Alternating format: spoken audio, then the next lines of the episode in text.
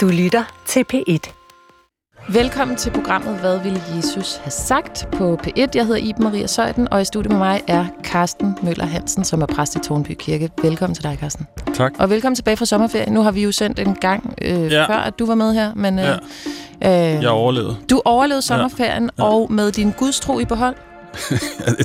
Den der fik jeg brug for. Ja, ja, jeg Men glemmer altid Gud om sommeren, faktisk. er det rigtig godt ja, det? Ja, Men glemmer han dig? Øh, nogle gange føler jeg det lidt, men så dukker han op igen. Hvor kom han ind i billedet igen her efter sommerferien? At der er børn, du er afsted i skole. Ved du hvad?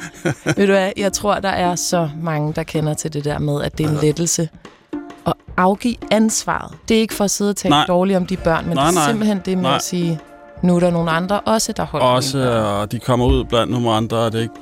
Ja. Ja. ja. det er faktisk ret rart at se også. Så Gud er med dig igen. Ja. Hvad vil Jesus have sagt er et brevkasseprogram, hvor du kan skrive ind. Det kan du gøre øh, til jesus og stille dit spørgsmål. Og så forsøger præsterne her i studiet at give et bud på. Og det er vidderligt bud. Det er nødvendigt at undertegne, eller understrege hver eneste gang. Det er et bud, vi ved selvfølgelig ikke, hvad Jesus ville have sagt. Men præsterne i studiet giver et bud på, hvad vil Jesus have sagt til de spørgsmål. Sten Skovsgaard, velkommen også til dig. Mange tak. Du er jo ny præst her i panelet. Jamen, det er jeg. Ja. Har du nogen store bekymringer med at være med her i dag? Overhovedet ikke. Nej, Nej, tværtimod. Jeg har jo øh, lige fra starten synes at det var et spændende koncept. Øh, og netop spørgsmålet, hvad ville Jesus have sagt, øh, synes jeg jo er en, øh, en rigtig god øh, sådan, øh, overskrift at have for mange etiske spørgsmål, hvor man sådan skal prøve at, at overveje det, og så se, hvad, hvad ville Jesus mon egentlig have sagt til, til de her spørgsmål, så man ligesom spejler dem i hans lære, hans ord og øh, hans liv. Så, øh, så jeg, har, jeg, jeg synes, det er, er det rigtig spændende, og jeg har, er meget øh, imod den kritik, der har været rejst også øh, imod den titel og imod programmet. Der er jo, det er jo noget, der er, som jeg virkelig har lært af mine år med Gud, havde jeg sagt her på B1. altså, det, der er jo, og sådan skal det være. Mm. Det deler vandene, når man begynder at snakke om tro. Ja. Eller Der- Jesus. Jesus deler vandene. Jesus især, ja. Hvordan kan Ja. det egentlig være, at han afskrækker jo nærmest mere, end hvis man siger Gud? Ja, det er rigtigt. Og det er måske, fordi han... Øh, øh, at man kan relatere til ham som, øh, som person. Altså Gud, det, det er lidt mere øh, luftigt, Ja, ja, kan man sige. Men, men. Jesus, det er, det, er jo, det, er jo, det er jo Gud i kød og blod. Hold da op, det er da vildt. Så det bliver lidt, lidt for konkret for nogle danskere. Måske. Måske. Ja, Gud er altså for, for det, ret mange af Gud er sådan en abstraktion. Der kan man lægge ret meget af sit eget ind i. Det er faktisk ret svært at lægge meget af sit eget ind i Jesus, der faktisk Ja, var jamen, ret tydelig omkring sig selv. Ja. Og det er jo også derfor, at øh, nogle af de budskaber eller svar, der kommer fra jer præster, de kan være øh, udfordrende, hvis vi nu skal sige, hvad vil Jesus have sagt præcis til det her. Mm. Men det er jo også øh, fint en gang imellem at få et andet blik på, end hvad øh, psykologer eller venner kan sige. Så skriv trygt ind til jesusnabelag.dr.dk, og man er anonym, med mindre at vi har aftalt andet. Sten, øh, du har været 26 år i Gellerup Menighed i Aarhus, eller ved Aarhus. Ja. Øh, og så har du været præst på færgen, og det vil jeg gerne høre om lidt senere, men du har også været biskop. Og det er altså et fremmed begreb for mange af lytterne. Hvad er en biskop? Jamen, det lyder jo så flot. Ja, det gør Jamen, det er, det, er, det, det, er, det, det, er, det er en præst. Ja, Øh, og det, det er en præst, som så har ansvar for et stift, øh, det vil sige en samling af både provster og præster og menigheder. Og, øh, og ja, hvad er så biskoppens opgave? Der er ikke rigtig nogen øh, arbejdsbeskrivelse. Det var nok noget af det, jeg sådan, i første omgang prøvede at lede efter, og se, om der var en mulighed for øh, enten at lave eller at blive inspireret til en arbejdsbeskrivelse. Øh, Så det, det tror jeg aldrig rigtigt, jeg fandt. Men jeg fandt i hvert fald ud af, at, øh, at noget af det vigtigste for en biskop, øh, det er at... Øh, og, og jeg, jeg sammenligner bispeembedet med, med ærtesnorene på, øh, ude i min kolonihave, øh, hvor, hvor ærterne skal have noget at vokse op af. Og, øh, og et, øh, et bispeembede er på den måde et hjælpeembede, ser jeg det som. Altså noget, som skal på, øh, på mange forskellige måder få både præster og provster og, og menigheder til at blomstre mm. øh, i al deres forskellighed. Øh, og, og støtte dem med det, hvor man nu kan, og inspirere, og også være med til at, øh, at give noget inspiration øh, på tværs af, af sovnene. Så, øh, så det at gøre sig kendt med et øh, stift og med sovnene og, øh, øh, at gå på visitater. Altså jeg indførte det, der, det gamle begreb visitater meget, øh, meget konsekvent, så jeg besøgte alle menigheder, øh, alle kirker. Inden for otte måneder besøgte jeg alle kirker og havde møde med menighedsråd og præster. Øh, der er 107. Så, øh, så Okay. det var... Det var Inden for otte måneder? Ja, ja. Okay, hvor mange om måneden er det, jeg skal lige... Ja, det, det ved jeg. Ej, det var- det var mange. Jeg, ja. ja. jeg var faktisk træt. Det kan jeg virkelig, virkelig godt forstå. Hvad kunne du bedst lide? Bare lige kort at være præst eller biskop? Uha, det, det har jeg egentlig aldrig tænkt på, men jeg, jeg, jeg, jeg har heller ikke skilt tingene ad som sådan. Jeg synes, det var rigtig sjovt at være biskop, og det var dejligt at være biskop, og det var, øh, man havde mange hjælpere. Men sekretær, det er jo dejligt at have en sekretær. Ja, jeg det, vil også gerne bede Ja, nu vil jeg også være Ja, biskop. jeg vil. Men ellers så, så synes jeg jo præsteembedet, og, og det der stille arbejde i et sovn, komme ud på hjemmebesøg, snakke med, med folk, øh, det er helt fantastisk. Du lytter til, hvad vil Jesus have sagt på P1, og øh, udover at du kan skrive ind til jesus så er det også sådan, at jeg hver søndag aften spørger følgerne på Instagram, hvad kunne du tænke dig at spørge Jesus om her denne søndag aften, hvor du sidder og kigger ind i en ny uge, der kommer, og bare er et lille bitte menneske. Jeg tager lige nogle helt korte spørgsmål til at starte med. Den gik igen, vil jeg sige den her. Hvad vil Jesus sige til mig, som er bange for at blive ensom? Som gammel. Karsten. Og det er jeg faktisk også blevet bange for. Selvom du har Gud. Ja, ja. Altså, jeg tror, altså Gud, Jesus ville sige, jeg er med dig alle dage indtil verdens ende, også når du er gammel. Og særligt, når der ikke er nogen andre, der er der. Men jeg tror, det, det fysiske, at der er en anden menneske ved siden af, det vil jeg også være bange for. At sidde uden. Ja. Jeg, jeg, jeg er bange for, at for mig vil... Ja, give videre, om jeg synes, det være nok, at Gud var med mig. Måske også bare en anden mm. til at holde min hånd. Gud plus Ja. en ledsager. Det tror jeg.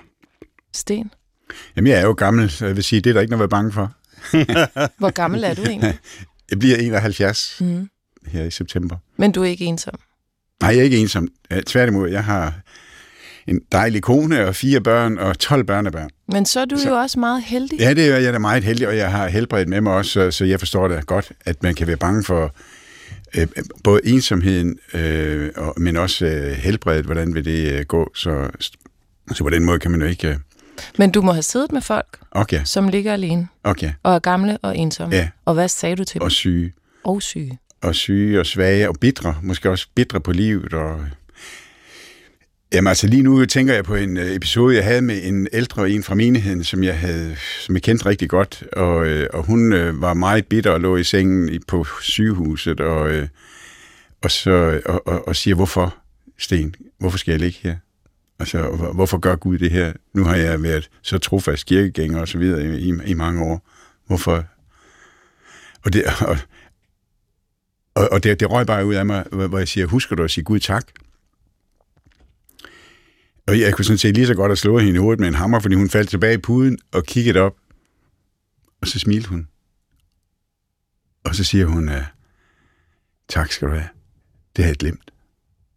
Jeg har glemt, at der også er noget tak for, selv der, hvor man synes, at det hele øh, vokser ind over hovedet med, øh, med dårligdomme og, og, og så videre, så at holde fast i, at, i taknemmeligheden.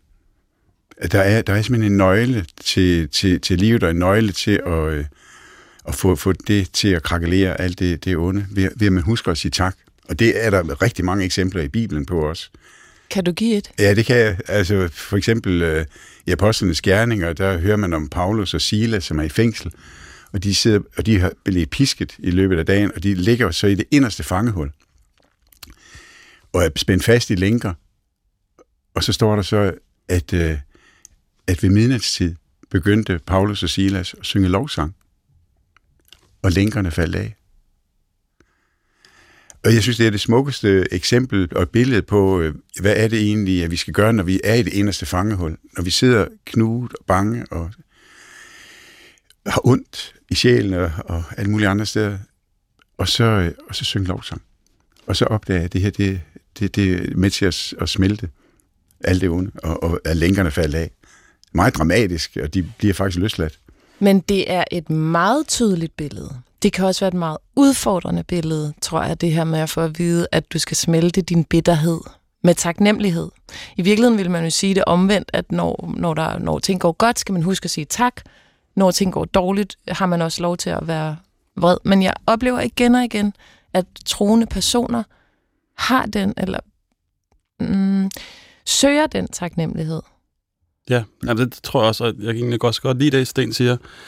Jeg er ikke helt sikker på, at jeg vil synge sig selv så højt. Altså, det, jeg ved mm. det ikke. Uh, jeg er ikke sikker. Uh, jeg vil ønske, Ja, altså Luther han har et ord, som jeg har haft i min bibel i mange år, at når jeg er for bedrøvet til at bede, så begynder jeg at takke og lovsynge.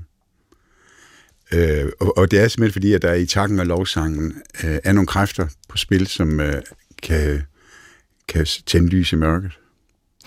Det, øh, der, er også der er jo også bare helt konkret en dynamik i det billede. Ja. Der er noget energi ja. i, at man går ind i det mørke med ja. det lyse. Ja. Så der sker vel allerede noget der. Ja, ja men det gør det. Og det, øh, og det er der masser af erfaringer for, som du siger, også med, med troende kristne, som, som netop også øh, oplever, at, øh, at, at taknemmeligheden, den, øh, den, den er meget vigtig.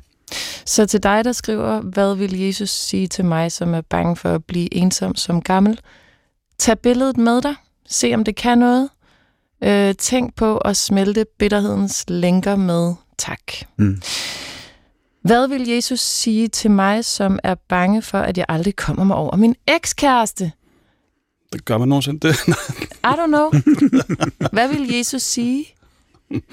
Altså, ja, som jeg har forstået indtil videre i det her program, så er Jesus utrolig fattig på råd til civil kærlighed. Ja, det synes jeg ikke, han havde den store erfaring. Jeg tror, jeg tror ikke, han havde den store erfaring, men jeg, synes heller ikke, altså, jeg er også bange for, hvis han havde Jeg er ikke sikker på, at man skulle følge det. Um, men det er jo lidt ærgerligt, ikke? Ja, det er det, lidt ærgerligt, for det er en stor ja, del af vores liv. Ja, ja, altså, jeg, jeg kan...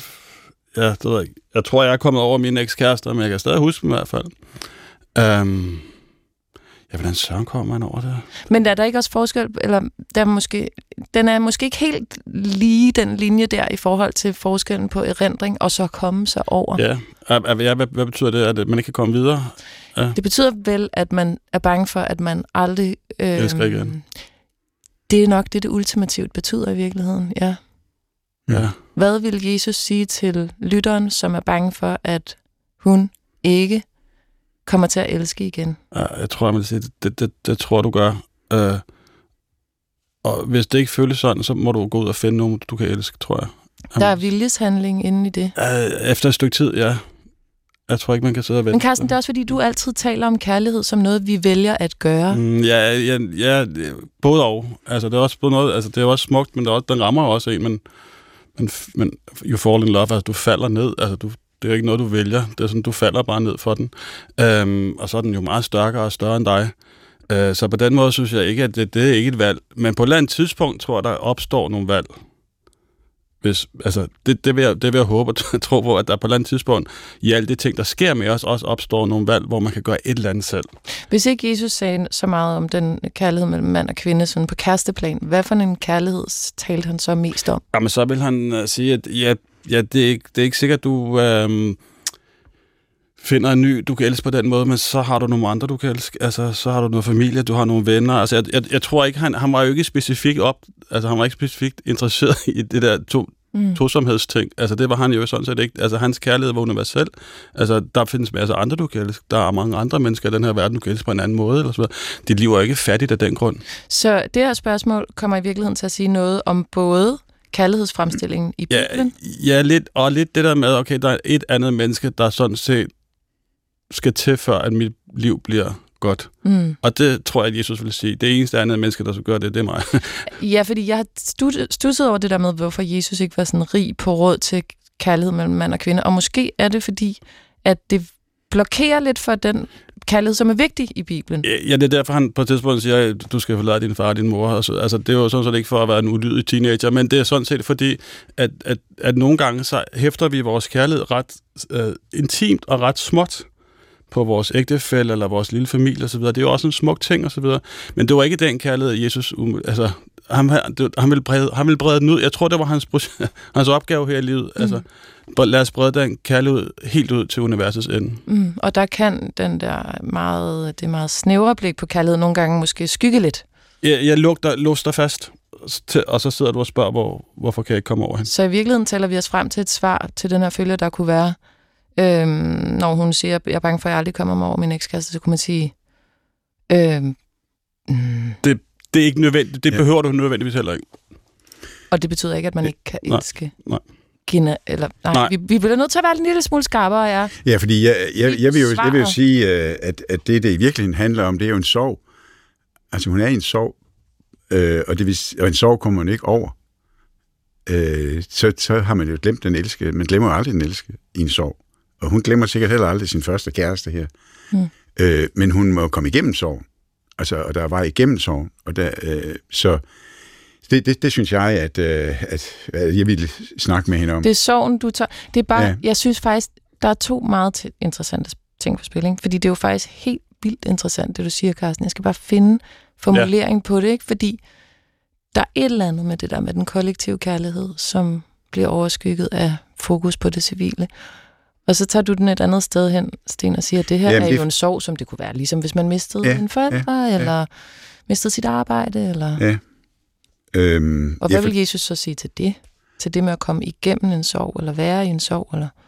Ja, men altså, der, øh, øh, der vil jeg jo sige, at øh, at hvis- jeg- skulle nævne, at Paul han har et fantastisk billede på sorg. Hvem er han? Paul Ørum, han er forfatter og har skrevet Ravnen mod aften, og i den bog, der fortæller han om hans egen sorg over at have mistet kone, sin kone. Og, og han går simpelthen fuldstændig i hunden og drikker sig fra sand til samling, og men ender med at komme ned til en, sin ven, psykiateren, som skulle så på en eller anden måde hjælpe, du må hjælpe mig, siger han. Og så siger han så til ham, kan du tegne din sorg? Så siger han, ja, det kan, det kan jeg sagtens. Jamen, hvordan ser den ud? Jamen, det er, øh, den øh, er på størrelse med øh, en tennisbold, og den sidder her, og den er lodden og, og, og mørk. Så siger han, er der ikke noget indeni? Nej, der er bare ja, rav, mørke, og så, jo, så er der en død larve, en runken død larve inderst inde. Og så siger psykiateren, er der ikke noget inde i larven? Og så siger han lidt, jo, det er der. Men hvad er det? Jamen, hvad siger du? Hvordan ser det ud? Jamen, det er, det er ovalt og olivengult. Jamen, så, så går du bare hjem, siger han, og prøv at tænke over det. Og så går han hjem og tænker over det, og, og finder ud af, hold op, det er jo et frø. Der er et frø inde i den dybeste sorg, altså en frø, et frø, som øh, fortæller om nye muligheder. Der er nye muligheder midt i din sorg. Så, så det vil jeg jo sige, og vil jeg måske også fortælle hende en øh, historie, så, fordi jeg synes, den er så håbefuld, Mm at der er et frø derinde. Og Jesus siger jo, Guds rige er som et sennepsfrø. Hvad siger han? Guds hvad? Guds rige er som, er som et sennepsfrø, det mindste af alle frø. Øh, og det kan vi finde i sorgen. To meget øhm, løfterige bud, vil jeg sige. At bare fordi, nu tror jeg måske, jeg har den, Carsten, det du Mm. siger. At bare fordi, at øh, man ikke har den kærlighed, som man troede, man skulle have og gerne ville have, så kan det kan ende med at blive meget større. Ja, ja. Det, ja Køber du den? Ja, den køber jeg. Ah, der er noget, du gerne vil sige. Ja, der var faktisk... Der er aldrig noget Det mig til. større end den første kærlighed. Nej, altså, jeg, jeg, det ved, jeg, der er sådan en tv-serie, der hedder Dark, sådan en årserie. Jeg er helt vild med den, der gik på Danmarks Radio en gang. Og der siger han også, altså, det, det første kys, det er det rigtige. Alt andet er kopi. Ja. Ej, hvor er det ærgerligt. Det er jo virkelig ærgerligt på en eller anden måde. Men altså, øhm, hun må tænke, at det alligevel kan bredes ud. Det kan bredes ud. Det kan Ja, ja, være, det det rammer synes en jeg. anden, men Nej, det, det- kan også bare være, det er en måde at være i jeg, verden på. jeg, jeg, jeg, Og det er nok. Ja, og det der med, at man... Altså, jeg, jeg, jeg, jeg bliver altid så ked af, når folk sådan falder helt ned sammen, og når nogen går fra dem. På en måde, så de faktisk heller ikke kan være noget for nogle andre. Det er lige, det er lige der, jeg tænker, okay, du må virkelig godt have din sorg, men det, den kan også være fuldstændig indlukkende, Mm. som gør, at man aldrig altså, kommer ud over den relation, der er gået i stykker. Elsk nogle andre, indtil Det, han er der igen. Yes. Som Godt nok en anden. Ja tak, Mm. mm. der var den. Og Sten, du siger, gå hjem og tænk over sennepsfrøet. Ja. Og se, om det klikker, Om eller hvad ja, det hedder, om ja, det ligesom Ja. vokser. Ja, lige præcis. Du lytter til, hvad vil Jesus have sagt. Vi er også lige nødt til at få det her spørgsmål. Jeg er bange for at flytte ud af byen og miste min identitet. Jeg skrev til den her lytter, det synes jeg ikke, du skal være. Glem det, flyt. Men jeg ved ikke, hvad Jesus ville have sagt. Øhm, vil Jesus overhovedet have noget at skulle have sagt? Altså, vi, Jeg snakker ikke så meget om ikke rundt? identitet, men altså, hvis, hvis det er sådan forholdsvis moderne ord, men Jo, altså, jo, identitet. Jesus ville sige, identiteten har du for mig. Altså, fra mig. Altså, du er Guds barn, og så kan du bo hvor som helst. altså, det er dit identitet. Du, fik ikke, du finder ikke din identitet, hvor du bor. Mm, det kommer ikke udefra på den Nej, måde der. det kommer indefra og fra Gud, ville Jesus Hvis, sige. vil. Ja. Eller også vil jeg sige, at du skal ikke være bange for at miste dig selv. Ah. Ja. Okay, så man kan godt miste... i- Man kan godt øh, miste sig selv, altså, øh, og, og, og det er jo faktisk også øh, noget af det, han indimellem kræver, at man øh, skal opgive sig selv, øh, opgive sig selv og sin egen behov. Øh, så, øh, så det, øh, det, det synes jeg da også er, er, er noget, man godt kunne overveje, i hvert fald give en, øh, som, en, som en mulig... Men øh, kan man overhovedet miste sig selv? Altså, på, hvordan kan man overhovedet miste sig selv? Ja, det, er, det er jo også et spørgsmål om, hvad, hvad betyder det? Hvad, hvad er det, at vedkommende er bange for at miste, altså sin identitet? Som, som, hvad, hvad, hvad, hvad handler det så lige om? Fordi øh, Hun siger Fordi det sådan noget det- med at kunne se sine venner og bruge byen, og altså, hun er meget koblet sammen Nå, med okay. muligheder på den Ja. måde. Så hun ved ikke, hvordan... I virkeligheden tænker jeg måske, det er et spørgsmål, der handler mere om det der med at starte på en frisk. Ja, Ja. men det, det er jo, og det er jo netop også spændende, synes jeg, at flytte til et andet sted, og så få nye venner og en ny omgangskreds, og, øh, og, og måske også en anden identitet, eller i hvert fald et, men et andet blik på verden, øh, og se på sig selv øh, med, med andre øjne og i andre sammenhæng. Hvad skal der til for, at man... Hvad betyder det at miste sig selv i forhold til kristendommen? Vil det være ens betydende med at gå til grunde, og hvornår gør man det som... Det tror jeg ikke noget, man selv... Altså, det, jeg tror Mm. faktisk ikke, man kan miste sig selv ved et, ved et eget valg. Altså, jeg tror Mm. desværre, der, der skal, der skal et, et voldsomt tab til udefra, som gør, at du faktisk mister. Jeg tror ikke, hver gang du vælger noget, så tager du alligevel dig selv med hen til det, du vælger. Altså at flytte ud af byen er jo ikke... Er, i en vis grad at miste sig selv lidt smule, men jo ikke miste sig selv helt. Altså, du har dig selv med, du kan stadig gå ind til byen osv. Jeg tror der desværre, at for at vi virkelig skal opdage nogle gange nogle helt ting, følelsen af at miste sig selv, så skal man ja, miste det, man elsker mest. Det kan vel også være en god ting at miste sig selv. Mm. Altså, Mm. nu talte vi om kærlighed og før og forelskelse. Der mister man vel også sig selv. Netop. Netop. Det er jo øh, på, på en eller anden måde det vigtigste også øh, ved, øh, ved kærligheden, det er, det er, at man øh, offrer sig selv. Mm men offrer sig selv for den elskede. Giver sig selv.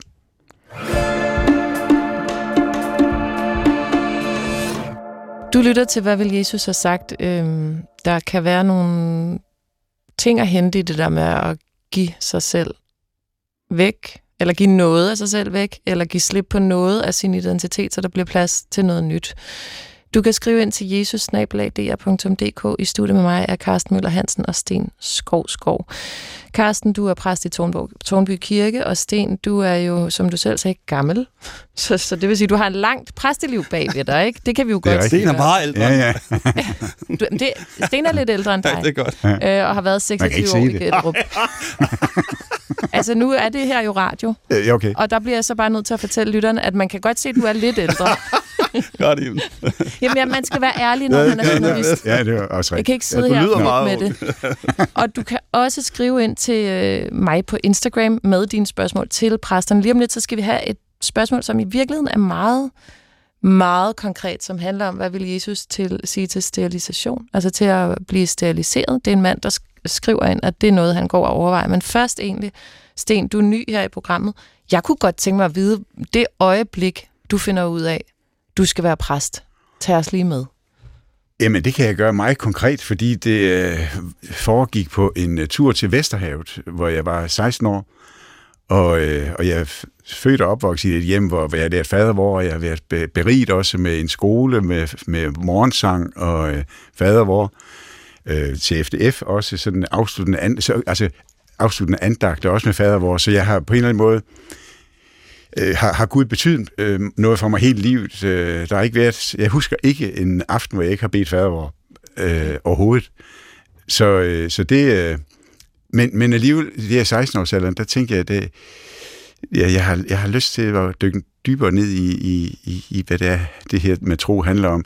Så jeg havde besluttet mig for, at jeg ville overse Vesterhavet, og jeg ved ikke, om man kan høre, at jeg kommer fra Fyn, øh, fra Næsby, og, øh, og jeg har aldrig set Vesterhavet. Det er i en alder af 16 år, det jeg gik i første G. Og det var øh, efterårsferie, så, så jeg besluttede mig for at tage den på stop alene til Vesterhavet med en lille rygsæk og Nyt Testamente med. Så jeg øh, kommer over til Vejers, og jeg går op langs øh, vestkysten øh, i en 3-4 dage, fem måske, jeg kan ikke huske det, og øh, ender op ved Vedersø.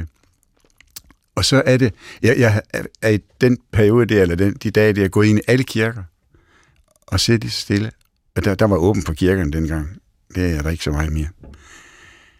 Og så, øh, så tager jeg den på stop fra Vedersø øh, ned mod Esbjerg. Øh, og så er der en mand øh, i, i bilen, og så siger han til, til mig, hvad, øh, hvad skal du være, når du, når du skal i gang med at, at læse? Hvad, hvad? Så, så siger han, ja, jeg tror faktisk, jeg vil være præst. Ja, det har jeg aldrig sagt til nogen. Og det sagde jeg til ham på stop her. Og så siger han til mig, det var da sjovt nok, for jeg er præst. Han var præst, der skulle til Esbjerg. Jeg har aldrig mødt ham før eller siden. Men, øh, men det, det var øjeblikket, hvor, øh, hvor, hvor det sådan øh, øh, for alvor, eller ikke for alvor, men hvor, hvor, hvor jeg fik det over læben. For vi er ikke præster i familien øh, øh, på nogen måde. Så, og, så på den måde har min, min baggrund er meget, øh, meget blandet. Øh, min øh, far, far og farmor, de var sådan indermissionske. Min mor og morfar, i hvert fald min morfar, han var erklæret ateist. Så, så det, på den måde, der var højt til loftet i, øh, i mit hjem og til julefrokost. Så, så, øh. Hvorfor tror du at, du, at det gik den vej? Var det, fordi du troede, eller fordi du interesserede dig? Nej, det, øh, det var troet. Jeg, jeg troede. Jeg har altid troet. Men, øh, og, og, og så er interessen jo ikke blevet mindre. Øh, så, øh, så, så der har ikke... Øh, jeg, jeg har selvfølgelig også været, været i tvivl. Øh, hvis, hvis der er tid til at fortælle en episode, da jeg var ja, konfirmand, ja. der kom jeg for alvor i tvivl øh, på, på, om Gud overhovedet eksisterede, om, hun, om han overhovedet var til. Så jeg sad derhjemme på mit værelse og, og blev enig med mig selv, om nu vil jeg altså lige øh, finde ud af, om han fandtes. Så, så jeg foldede hænderne og, og bad Gud om at vise sig for mig. Han kunne bare vise sig i form af en engel. Men det var et meget lille værelse, og, øh, og jeg kiggede hen på døren, og så tænkte jeg, puh, jeg tænkte, hvis der pludselig stod en engel der, det ville jeg nok, det ville jeg nok øh, blive lidt bange for, så, så jeg mindre kunne gøre det. Så havde jeg et lomsæt liggende på, på gulvet, øh, og øh, så, så tænkte jeg, hvis jeg nu, han kunne bare fjerne det lomsæt. Altså den almægtige Gud, som har skabt himmel og jord, havet og alt, hvad der rummer, må jeg nok også kunne fjerne det lomsæt, fordi så vil jeg nemlig tro. Så vil jeg aldrig, aldrig nogensinde komme i tvivl mere. Så jeg, øh, jeg bad, og øh, inderligt, virkelig længe, og kiggede ud og opdagede, eller så jeg det, det lå der stadigvæk det lommesalat. Så efter et kvarter, eller jeg ved ikke, hvor lang tid det gik, så samlede jeg selv lommesalat op og smed det ud. Ja, slut. Men jeg mistede ikke tro.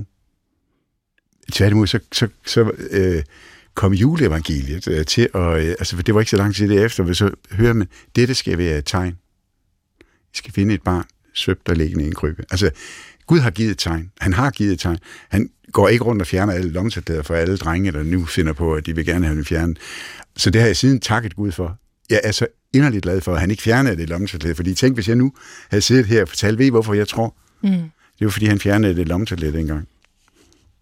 Øh, det, det, vi, det vi ikke have. Men det lyder, det lyder som om, altså sådan en omvendt bevisbyrde, ja. at du tror, fordi han ikke ja. fjernede det lommetørklæde, ja. og da troen så blev hos dig, så var det bevis på troen. Ja, ja, det kan man sige. Altså, øh, øh, og om det er en omvendt bevisførelse, det, det kan godt være, men i hvert fald så, øh, så har jeg jo reflekteret meget over, sæt det var væk. Det havde, det, det havde ikke været sjovt. Det havde været et meget spinkelt grundlag. Ja, ja for at sige det mildt. Ikke? Jo. jo, og det havde været svært at overbevise dig om det. Eller ja, jeg, mm. om at, øh, at det skete. Mm. Er, er lommetørklædet nogensinde blevet fjernet for dig, Carsten, eller har du også gjort det selv? Jeg har aldrig bedt om det. ja, du er klogere. det var virkelig, øh, det var, tak for at dele den historie. Altså, det, det, det var bare så sjovt, vi sidder i samme studie og har haft samme job og så videre. Det, altså, min vej er bare så forskellig. Altså, ja. Jeg har aldrig bedt fadervor som barn. Aldrig.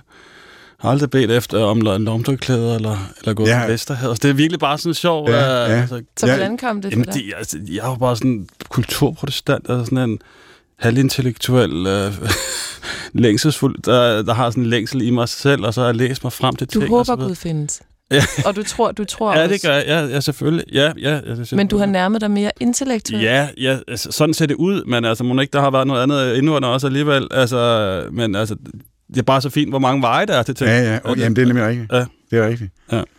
Ja, men det, det intellektuelle, det har aldrig plaget mig. Nej. Men vi mangler Nej, jeg vil også, øh... Nogle gange så er jeg så, jeg, jeg, faktisk også, jeg vil gerne have sådan en historie. Hvor, hvorfor skal jeg så tumle med alle de her ting? Men man kan så sige, at du har jo en barnetro. ikke? Ja, ja. som du har øh, haft med dig, i modsætning ja. til måske dig, Karsten. Ja, og, og, og, jeg, og jeg, jeg er faktisk ret klar over, at jeg tror, at den der barn, jeg ved, om jeg ikke har haft noget alligevel, altså, og jeg vil faktisk rigtig gerne hen til den. Mm. Altså, det, det ældre jeg bliver, det mere vil jeg faktisk gerne... For jeg havde sådan en gammel professor, der sagde det. Altså, han, han, jeg, han, jeg sad jo hjemme hos ham, og han var døende, og så... Han havde hele biblioteket fuld af bøger og så videre. Han, men altså, det han sagde, det var, han, det var han, ja, hvad, hvad laver du her? Jeg holder fast i min barntro, sagde han så. Mm. Altså, trods, trods alt det, han har læst, så var det stadig barntroen, der bar ham. Mm. Det synes jeg er meget... Ja, fint. Ja. Ja, fint. Fint det der med, ja, netop at man ja. kan nærme sig intellektuelt, man kan forsøge at gribe om det, enten ved beviser som lommetørklæder, eller ved bøger, ja. og alligevel så det, der er den inderste kerne i det, det er barnetroen. Det er i hvert fald den, vi skal passe på, hvis vi vil nærme os. Og, og jeg, jeg synes det også at måske give den... Øh, det har jeg lært som præst faktisk. Altså jeg bevæger mig en lille ret, ret meget, synes jeg faktisk, øh, hen imod at give den mere plads, og måske også lægge det, det intellektuelle væk, fordi det er, det er ikke stærkt nok altid. Altså, hvad, hvad gør man i det tilfælde, at man mister det, man allermest elsker? Kan, kan man læse sig ud af det? Det tror jeg faktisk ikke. Altså, mm. der, altså jeg, jeg, jeg tror, jeg vil gerne give mere, mere plads til... Ja. Og når I siger barnetro, bare lige helt kort, hvis ja, man siger... Altså, man, kunne man bare sige den umiddelbare oplevelse af tro? Ja, og den umiddelbare... Eller? Ja, tillid til, til Gud. Tillid. Ja, ja, som, tillid ja, på. Ja, og, og kunne tale med Gud, eller, eller henvende sig ja, til ham. Ja. Og, øh, og, og, og jeg, jeg, jeg havde nogle år i hvert fald som barn, kan jeg huske, at juleaften, der, der sagde jeg tillykke til Jesus så, så meget kendte du ham. Ja. Ja, ja, ja, fordi det var hans fødselsdag. Hvor, hvorfor stoppede du med det? Ej, jeg synes... Nej, men det, han gør det stadig, han vil bare ikke når, jeg bliver, når jeg bliver lidt ældre, så vender jeg tilbage til det.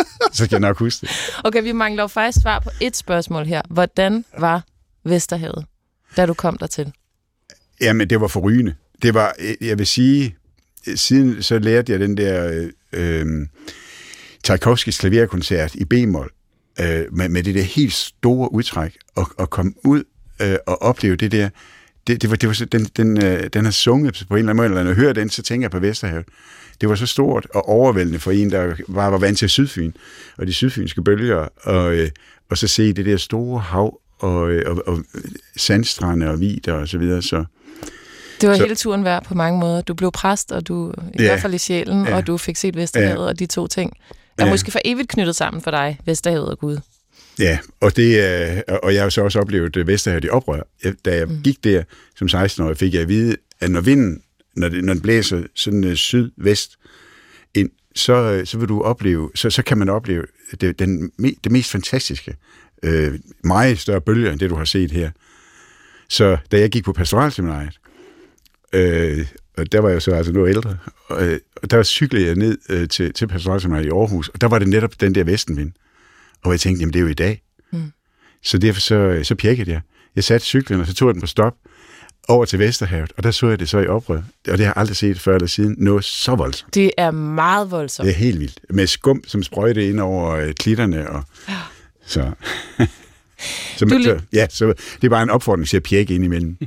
Du lytter til, øh, ja, hvad vil Jesus egentlig have sagt til det? Nå, men den kan vi tage en anden ja. Du lytter til, hvad vil Jesus have sagt? Skriv ind til jesusnablag.dr.dk. Og inden vi øh, tager spørgsmålet omkring, øh, hvad vil Jesus have sagt til sterilisation, så har jeg fået en mail fra Pernille, og den her mail forstår jeg ikke, så jeg har sagt til jer, jeg forstår i den, for så tager vi den med. Øhm, og det siger du i hvert fald, Sten, at det gør du. Kære Iben og præster, tusind tak for et skønt program, som jeg hører mange gange. Fedt, Pernille. Det siger jeg egentlig bare lige for, at I, der bruger tid herinde i studiet, også ved, at der er altså nogle lyttere, der er glade for det. Mit spørgsmål er, at jeg undrer mig over, at dødehavsrullerne, som blev fundet i 1947 til 56, og Thomas evangeliet, som danske Søren Giversen har tydet og oversat, øhm, og alle de andre evangelier, som er blevet fundet, ikke bliver brugt i kirken som en ny vinkel på Jesus, undervisning osv. Jeg tror, at Jesus ville være enig, men hvad tænker præsterne? Okay. Hvad er det, Pernille taler om her, øh, Sten? Jamen, hun taler om de fund, som øh, der er sket både i Ægypten og i Israel, øh, om øh, de håndskrifter, hvor man har fundet, altså i, i, øh, på dødhavsrullerne, der fandt vi jo nogle gamle tekster, blandt andet Esajas, som var ældre end de håndskrifter, man har nu. Okay. Og det sjove er, eller det, det mest fantastiske er jo sådan set, at, øh, at man, man finder, det, at, det, at der, er ikke, der er ikke store ændringer.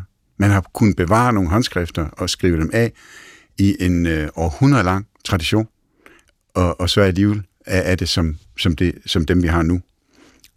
Og indholdet det, er det samme, ja, eller hvad? ja, det er nemlig det. Så, så Altså- hvorfor, hvad hun spørger, at dem, Nej, der men det, her- det, det hun spørger Nå, om her, ja. det er jo så Thomas evangeliet, øh, som øh, jo er, er noget af det, som... Altså, jeg, jeg, har ikke, jeg har ikke studeret det så grundigt, det her, men i hvert fald så er, er Thomas evangeliet, det er, det er Jesus tekster, altså Jesus ord, sådan logier hedder det, øh, jeg tror det er 114. 400, ja, ja, ja, 114 eller 424, ja, eller... Øh, og, det, øh, og der er noget af det, der er, der er helt præcis ordret, mm. som det Jesus har sagt, men der er også noget, som han aldrig har sagt. Altså, så der taler om et nyt, et nyere råtestamente, som er blevet... Altså, Ja, ja det, et, fundet. nyere, et, et, ikke et, et nyere, men det er et gammelt et. ja, altså det, er fundet senere, Det er, det er fundet i Ægypten. Men det viser sig at være ældre, end det, man har læst højt fra. Nej, nej, det er, det er måske om, omkring de samme år. Jeg har ikke Okay, men det er studeret det meget ikke ligesom grundigt, men, kommet ind på, og blevet Men- brugt på samme måde som de andre. Og det er ikke kommet med i Bibelen jo. nej, Nej. men det, det, der, det, der er i, i spil her, er jo et spørgsmål om kanon, som det hedder. Altså, det vil sige, Bibelen, som er sammensat, som, som det, den er nu, som med, med den, den, den læge og de skrifter, som er øh, øh, jo... Øh, Ja, den Så- er kanoniseret i, hvad er det, ja, 300 eller hvad? ja, i slutningen af 300-tallet. Mm. øh, hvor, man, hvor man fandt ud af her, der, der, der er, eller ikke fandt ud af, men man har jo grundigt, grundigt overvejet og bedt om Helligåndens mm. øh, vejledning til, hvordan får vi sammensat et, øh, et, et, de, de her skrifter, som jo sådan har forskellige principper, det skal være fra apostlene, og det, vi, der skal være en, sådan en konsensus omkring det. Der skal ikke være noget, der sådan strider i, i mange forskellige retninger, og, og så har vi så sammensat det her, som så skal være det. Ja, og, og fælles for evangelierne i hvert fald er, at de er nogle fortællinger. ja. Og det er Thomas evangeliet Nej. faktisk ikke. Det er Nej. ikke nogen fortælling. Og, og Jesus øh, død og opstandelse er faktisk heller ikke med. Altså, det, det er mere, Okay. hvad Jesus sagde. Det er ikke en fortælling om Jesus, og Så- derfor er den ikke med. Spørgsmålet går i virkeligheden på, hvorfor er Thomas evangeliet ikke en del af Bibelen sekundært? Hvorfor bruger Ja. vi ikke Thomas Ja, hvorfor har vi ikke puttet det ind, Ja, ja. tror jeg, hun spørger det. Ja, og hvorfor er egentlig så ikke det? Jamen, Den bringer ikke noget nyt. nej. heller. Mm. Altså, ja, og det nye, den bringer, det, det er der ikke konsensus om. Det vil der ikke være enighed om. Mm, okay, men Carsten, du siger, at Thomas evangeliet er noget, folk er helt vilde med. Ja, men jeg, jeg, jeg har også læst det. Altså, jeg synes, der, der, der står der nogle, altså, nogle, nogle spændende ting. Det, men det, for det første er det ikke nogen fortælling, og, og så er, synes jeg, hvis jeg skulle lave en, øh, en exegese af det, så er Jesu død og opstandelse jo ikke, øh, den forekommer slet ikke. Altså, og det er jo sådan set det, som de andre evangelier øh, Altså, det er jo det, der er, der er fokus. Altså, det er jo det, der, det, er, det, der er troen. Ikke? Og her er, i Thomas evangeliet, er det mere sådan en, ja, nu karikerer det en lille smule, men det er noget med, at Gud faktisk findes øh, ikke så meget i Jesus, men i dig selv. Mm. Så det er sådan mere spirituelt i Ja, virkeligheden? ja og, og det passer egentlig meget godt i tid. Jeg har venner, der, der altid spørger mig, hvorfor læser du ikke op for det Thomas evangeliet? Mm. Altså, de kan faktisk bedre lide det. Så Altså. sådan mere moderne i virkeligheden, eller nemmere? Ja, sådan? ja, jeg tror, der er nogle tilhængere. Altså, ja. Eller det er sådan eksotisk, lidt Ja. måske også. Altså, Ja. lidt, det er fremmed, og det er nyt, og det øh, så, må- så må det ikke det er Og meget Jesus bedre. bliver, Jesus bliver lidt en lærer i Thomas evangeliet. Mm. Altså sådan en slags vismand. Mm. Sådan en klog en. en. Han, har, han, har, han har indblik i livets mysterier. Mm. Øh, og det har han jo sådan set også til vis grad i øh, den kanoniserede bibel. Men det er jo ikke derfor, vi øh, følger ham. Det var sådan set, fordi han tog døden på sig og genopstod for os. Så til Pernille kan vi sige, at der stikker et meget godt i Thomas ja, evangeliet? ja, det synes jeg Okay. okay. er helt sikkert. Øh, men det, altså, grund til, at det ikke er mere en del af folkekirken, det er, fordi det ikke er en del af Bibelen. Og mm. Der er en grund til, at det ikke er en del af Bibelen, ja. som er, at det ikke ligesom rammer spot on ind i, hvad det er, man gerne vil sige.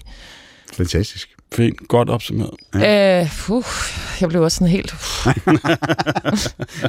Vi skal til øh, et spørgsmål fra en lytter, der skriver, hvad ville Jesus må have sagt til frivillig sterilisation? Jeg tænker i virkeligheden, frivillig. Ordet er ret vigtigt. Jeg er en mand på 34, som meget kraftigt overvejer at blive steriliseret kirurgisk. Min hustru og jeg har været sammen i 12 år og fået tre fantastiske drenge, som vi ikke ville være foruden. Drengene er 6 måneder, 2 og 5 år, så vi har noget at se til i det daglige, og pladsen er blevet virkelig trang i bilen på hjemmefronten. Det nyeste skud på stammen var ikke helt planlagt i den forstand, at miraklet kom før ventet. Min hustru og jeg er fast besluttet på, at vi ikke skal have flere børn, men er lidt i vildrede omkring, at vi undgår det, uden at det skal gå ud over det intime. Vi har haft en fælles snak med vores læge, som foreslog at starte med en spiral, der kondom ikke er en mulighed. I den tid, min hustru og jeg havde været sammen, har hun været på p-piller, minipiller, været igennem tre graviditeter, tre fødsler, hvoraf den særligt den første og den sidste var meget hårde for hende, og hun tabte begge gange en del blod, så min hustru har været igennem nok og pilen peger derfor kun i én retning, og det er jo altså så på vores lytter. For bare to år siden tog jeg ikke engang tænke tanken om sterilisation, og kunne slet ikke forstå, at nogen kunne gøre det mod sig selv, men i dag er jeg kommet på andre tanker. Jeg fandt tilfældigvis din podcast, og har ikke kunne slippe den igen. Måske er der en grund til det. Tak for et godt program. Hvad vil Jesus sige til, at vores lytter overvejede at blive steriliseret? Karsten. Øhm, altså, da jeg læste det der spørgsmål der, så, så tænker man altså på, hvad, hvad, hvordan, hvordan har man det selv med det, ikke? Mm. Jeg, som ham vil jeg også have utroligt svært ved det. det jeg, ja. altså, jeg, jeg er en af dem der, jeg, selvom jeg bor på Amager, så har jeg ikke engang fået en tatovering. Altså, jeg synes, det er en kropslig overgreb, faktisk. Altså, og men samtidig, ja, altså... Men har der ikke været alt muligt Altså, jeg forestiller mig, der er der alle mulige regler omkring, hvad man må og ikke må med sin frugtbarhed og sin sæd og sin kvinde. Ja, så er det det gamle og... testamente. Altså, men, men må, ja... Um, ja, du var ved at sige noget. Ja. Undskyld. Jeg tror ikke, han vil have noget imod det. Nej. Nej. Jeg, jeg, men man forhindrer jo nogle børn i at komme, som kunne være kommet. Ja, Ja, men det er ja. jo selvfølgelig prævention i ja, alle men det er jo også et valg. Altså, jeg ved ikke, de har jo fået nogle børn. Jeg ved det ikke. Altså, det er jo, det er jo et valg. Børn er et valg. Altså, det er jo meget komplekst, ikke? Fordi der både er et spørgsmål om, at man ikke, tænker jeg, at lade naturen ske sin... Ah, men jeg, ja, jeg ved ikke. Jeg synes, jeg synes jo på mange måder, at vi lang, forsøger at lade naturen gå, men også, nu, altså også altså, ikke begrænser den, eller, eller ja, træffer vores valg, for at den kan passe med det liv, vi lever. Og det er vel egentlig også det, der er kultur, tænker jeg. Altså, den skal, det skal også passes. Altså, ja. Øhm, jeg ved ikke helt, hvad det, jeg på. Nej, men Eller sagde, tror jeg. Ja. Ved du hvad? Um, you are saved by the bell. Ja. Fordi du sidder på en stol, der knirker utrolig meget, så du er faktisk nødt til at skifte oh, stol. Fedt. Så kan du lige, mens du skifter, ja. jo lige tænke ja. præcis, hvad du vil sige til den her lytter. Nå, det kunne jeg godt høre. Ja. Der var noget, der piver, ja. når Carsten snakker. Ja. Hele tiden, eller bare lige her? Øh, det var lige her især. Så øhm, ja, Carsten, vi må lige, den må vi lige, øh, fordi ja. der, du træder meget også ind som mand her, og tænker, hvad Jesus ville have sagt, ikke? Fordi du også selv er måske mand, og tænker, hvad, Ja. Det er svært at skære sig selv ud af det spørgsmål, måske. Ja, altså, ja, altså, ja, altså min, når jeg får sådan et spørgsmål, så tænker jeg alt, hvad vi selv har gjort, og, og så tænker jeg det igennem, og så bagefter så prøver jeg at lægge mig selv væk i det svar. Altså, øhm, og nogle gange så kan man ikke, og så må man svare for sig selv. Ja, det er en generel præstemetode. Først at møde det som menneske, og så bagefter lægge det over. Uh, I hvert fald min metode, tror jeg. Mm. Og, så, og, og så nogle gange, så, så, så, er der ikke andet, altså, så, så er der ikke noget andet end det, jeg selv står med. Nej. Er det sådan der med det spørgsmål her for dig?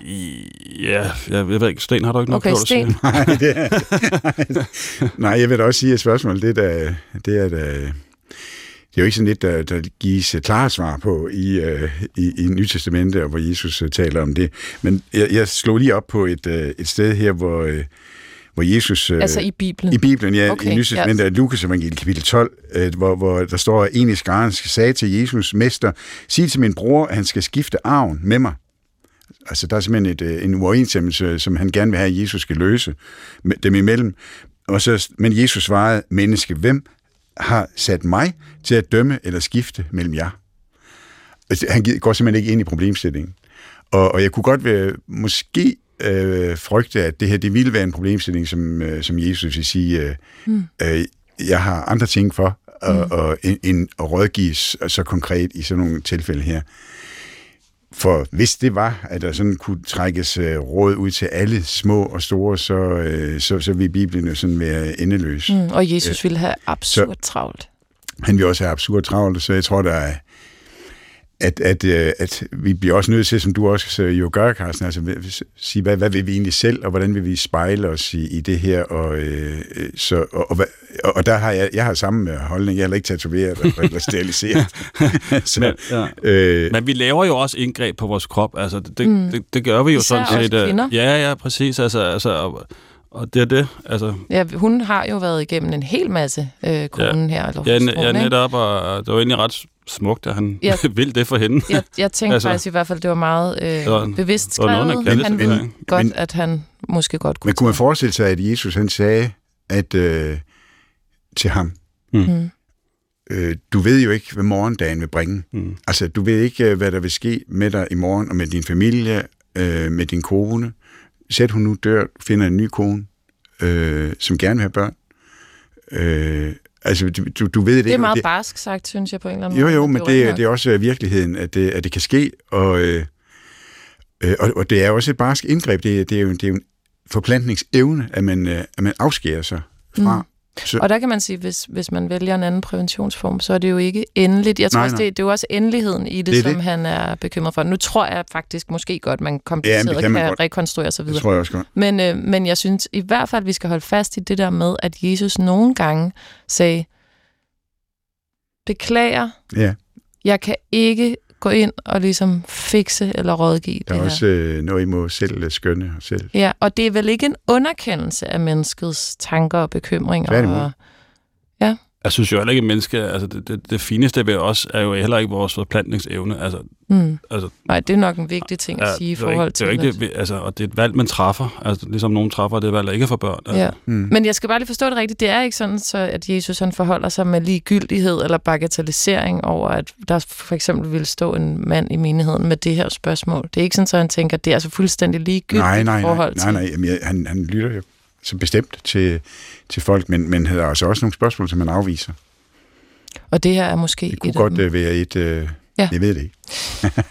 Må man sige det? Ja, det må man da meget gerne sige. Nå, det ved jeg ikke. Jo, Nu jeg- jo, nu det må man her. gerne. Jo, altså det må man gerne, fordi jeg synes, der, jeg, altså, jeg får også mails, hvor folk siger, det har Jesus simpelthen ikke en holdning til.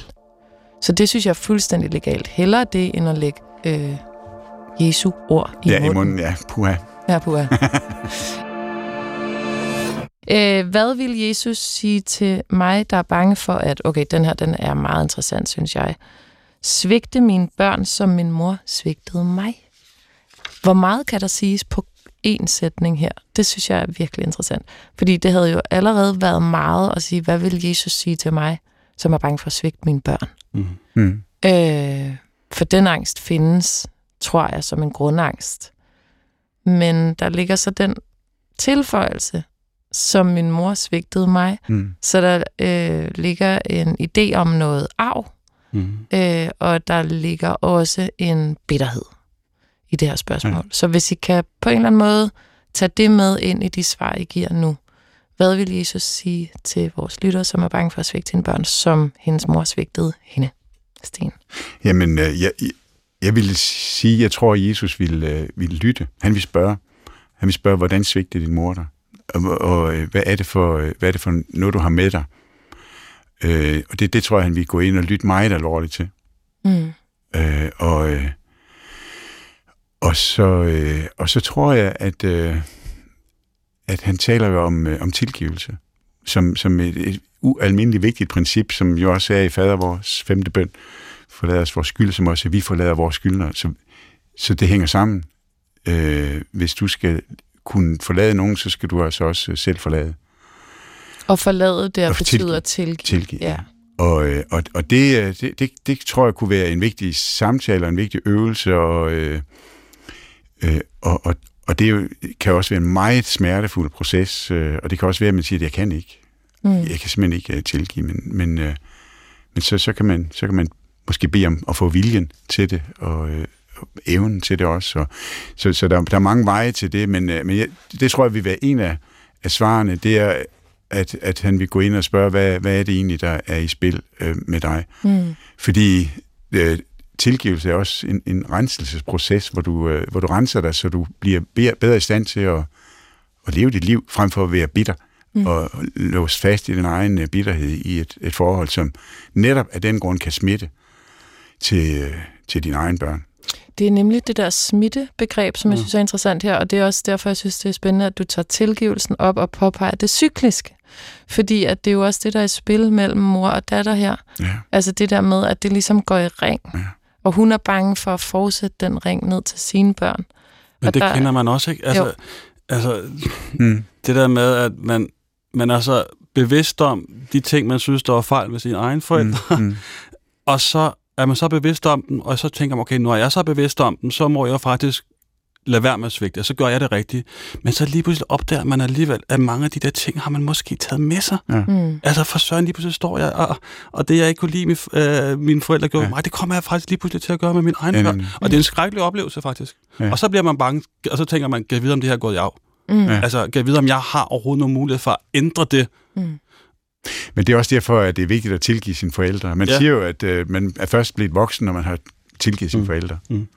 For, øh, Ja. og, og, og det er en del af processen øh, som, som voksen, det er at tilgive, hvad, hvad, hvad der også er blevet begået uret mod en.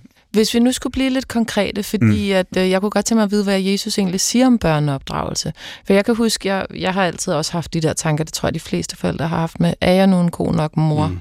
Og øh, en skrab bedsteforælder, jeg har, sagde, nu må du simpelthen, og troende i øvrigt, nu må du simpelthen stoppe.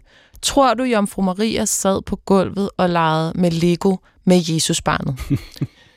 og det kunne jeg jo, altså, der var, der var så meget et du. udsagn, ikke? Også fordi, at jeg lige pludselig blev sidestillet med Jomfru Maria. Det var også lidt flot på en eller anden måde. Øh, hvad siger Bibelen, og hvad siger Jesus om det der med, hvad er det vigtigste, vi skal være for vores børn? Hvad, hvad skal vi gøre med de børn? Hvad er det vigtigste, vores opgave som forældre? Det vil sige, det er at være voksen. Og, når, og det, du sagde lige før, at man bliver først voksen, når man har tilgivet sine egne forældre. Ja. Ja, ja og, og, men, men jeg, jeg, jeg, jeg, jeg kender jo også nogen, og har hørt øh, nogen betro sig også til mig, øh, som, øh, som jo har oplevet øh, ting, hvor man må sige, det her det er, det er utilgiveligt. Mm. Altså det, det, kan, det, kan, det kan jeg godt forstå. Men hvis du kigger i At- Bibelen og ser på, hvordan er man en god forælder, hvordan bliver forældrerollen ligesom skildret? Hvad må man ikke, og hvad må man gerne i Bibelen som forældre?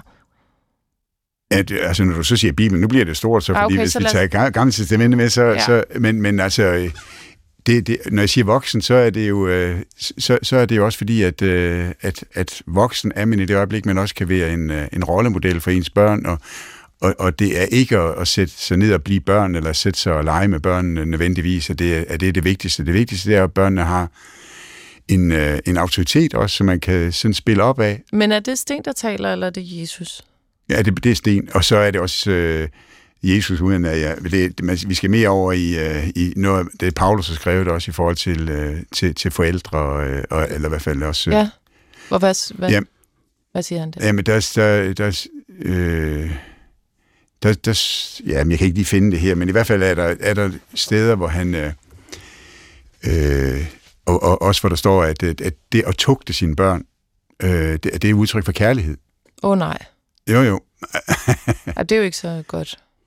At tugte sine Det børn. kan vi jo ikke sidde. Ja, altså, men, ikke, men måske skal vi lige blive Det kommer selvfølgelig an på, at det er jo ikke, at- det er jo ikke Ja. at slå, Nej. slå det, men, øh, men det er også at, at ligesom på en eller anden måde sige, her der er en grænse. Ja, for Mm. mig at se, så handler det om at sætte grænser øh, for, for børnene, og, øh, og at det, er- det er i ligger en tugt. Må jeg Så, komme med noget, jeg bedre kan lide at høre, Ja, hvis jeg selv skulle endelig. sige det? Kunne man ikke måske sige, at øh, Jesus han var den perfekte forælder over for sine disciple? Jo, Det synes jeg måske ville være nemmere at spejle sig i. ja. Nå, Okay, der er måske, måske er vi igen der, hvor der ikke rigtig er noget sådan... Jo, man kalder dem jo også børn. Mm, Altså, jeg, jeg synes også, det lød på spørgsmålet, som om, at, om hun er bange for, at det, om, om det, som hun selv har oplevet, bliver automatisk det, hun giver videre. mm, Altså, er man sine forældre? altså, er der et, altså, er vi, altså, forældre, forældrenes synd, er det også vores? Altså, er det, de gjorde forkert, er det også det, vi ender med at gøre? Har vi overhovedet noget mulighed for at gøre det anderledes? Og der synes jeg netop, at, at Jesus altså, st- st- stifter noget nyt, altså både med tilgivelsen egentlig også, øh, og, det, og men også det der med, nej, du, du er faktisk også, du er også, du er også noget mere end det, dine forældre gjorde dig til. mm. Øh, og, og, og, og du, du bliver nok forældre på en anden måde, forhåbentlig. Og for, øh, på, på, du tager også nogle nye ting med sig, som du ikke selv lærte. Det, er jo, det er jo vildt, hvor stort et lille spørgsmål kan være, ikke? Ja, ja, og, ja og, og det er jo, øh, altså når jeg siger tugte, så sidder jeg lidt og, også og, og tykker på det, fordi det er jo netop ikke ment som, og i hvert fald har jeg heller ikke tugtet mine børn i den forstand, at jeg har slået dem, øh, men, øh, men at sætte grænser, det er, faktisk det, jeg godt bare vil understrege, det er det, jeg Mm. mener med, med, med tugtelse, at det er at, at vi ikke bare lader øh, være sådan ubegrænset uh, tolerant i forhold til, hvad børnene de kan, kan gøre, og det er dem, der skal bestemme dagsordenen og sådan noget. Mm. Så at være voksen, det er også at være den, der ligesom sætter nogle rammer, og, og sætter dagsordenen, og, og giver børnene den uh, tryghed ved at kunne være børn. Hvis hun konkret er bange for at svigte, hvordan svigter man ifølge Jesus? Hvad er det, man gør, når man svigter? Øh, fordi så kan man jo bare lade være med det, havde han sagt. Hvad er det værste, man kan gøre, når man taler om svigt? Hvordan betegner Jesus svigt? Hvad er et svigt? Lad os lige slutte på den. Vi har meget kort tid tilbage. Jamen, jeg, jeg er så ked af at sige det, men jeg, jeg bliver, jo, jo længere tid jeg har haft børn, jo mindre klar over bliver over, hvad det egentlig der er rigtigt at gøre. altså, jeg føler faktisk... Hvad er det, det værste, man kan gøre ifølge Jesus, hvis man, hvis, hvis man svigter? Hvad er det så, man gør? Ja, ignorere dem. Ikke elsker. Ikke elsker, og øh, sætter dem udenfor, og ikke lytter til dem. Det, det, det, det, det er svigt, det. Det er svigt. Ja. Så hvis man sætter sig ned ved siden af, ja. eller hvad? Hvordan vil han gøre det? Hvordan Jesus ville... Ja, hvad er det Jamen, omvendtes en svigt, når altså, det, hvis man skulle gøre Vi kan jo se, at det, det, hvor han, altså, det er jo netop den beretning til et dåb, hvor han tager børnene til sig og, og, og snakker med dem så, så, og velsigner dem. Så at tage børnene til sig mm. Øh, og, og øh, give dem det bedste, man har. Jeg synes også, det vil være svigt af dem, at ikke at se, at de er noget andet end dig. Altså, mm. det, det synes jeg vil være svigten. Altså, at, at kun tænke ja. sig selv ind i dem, som ja. om der skal blive som noget, du gerne vil have dem til at være. Mm. Og de rent faktisk er noget i sig selv ja. på forhånd. Mm. Ja. det vil være et overgreb på dem, synes jeg. Det Man kan jo så sige, at det er vel også der, Guds tanken kommer ind i det, at de kommer med noget, som ikke er som ikke bare ja, er en direkte reproduktion, men ja. som er noget yes, og, ja, nemlig. så er vi ude over det der, at vi er mere end det, som vi kommer af. Og så kan hun også tænke sig selv som noget mere end det, yes. og dermed måske frigivet fra det svigt, hun selv er blevet. Det er en sløjfe for god. Ja. Forlagt. Men ligesom i uh, hvilesesritual, hvor det hedder hvor spørgsmålet, vil du elske og ære, så tror jeg også, at det handler om, uh, i forhold til ens børn, man skal også ære dem. Altså ære dem på den måde, at uh, de ikke, at de skal også have det, som du siger, uh, deres liv, at de er, som, som de nu er. Mm. Og så dem skal vi ikke uh, gå ind og lave om på. Skabt i Guds billede, hvis vi nu skulle blive i kristendom, mm. hvilket vi jo skal og vil. Du har lyttet til, hvad vil Jesus have sagt? I studiet var Carsten Møller Hansen og Sten Skovskov. Øh, Sten, øh, var det fint nok? Det var første gang. Det er kort. Har det, er vi okay? Ja, det, jamen, ja, ja, ja, okay. Det, det er jeg. godt. Altså, jeg er også meget glad for, at du har lyst til at besøge os. Og det håber jeg, du har lyst til at gøre igen. Tak. Tak, fordi du lyttede med derude.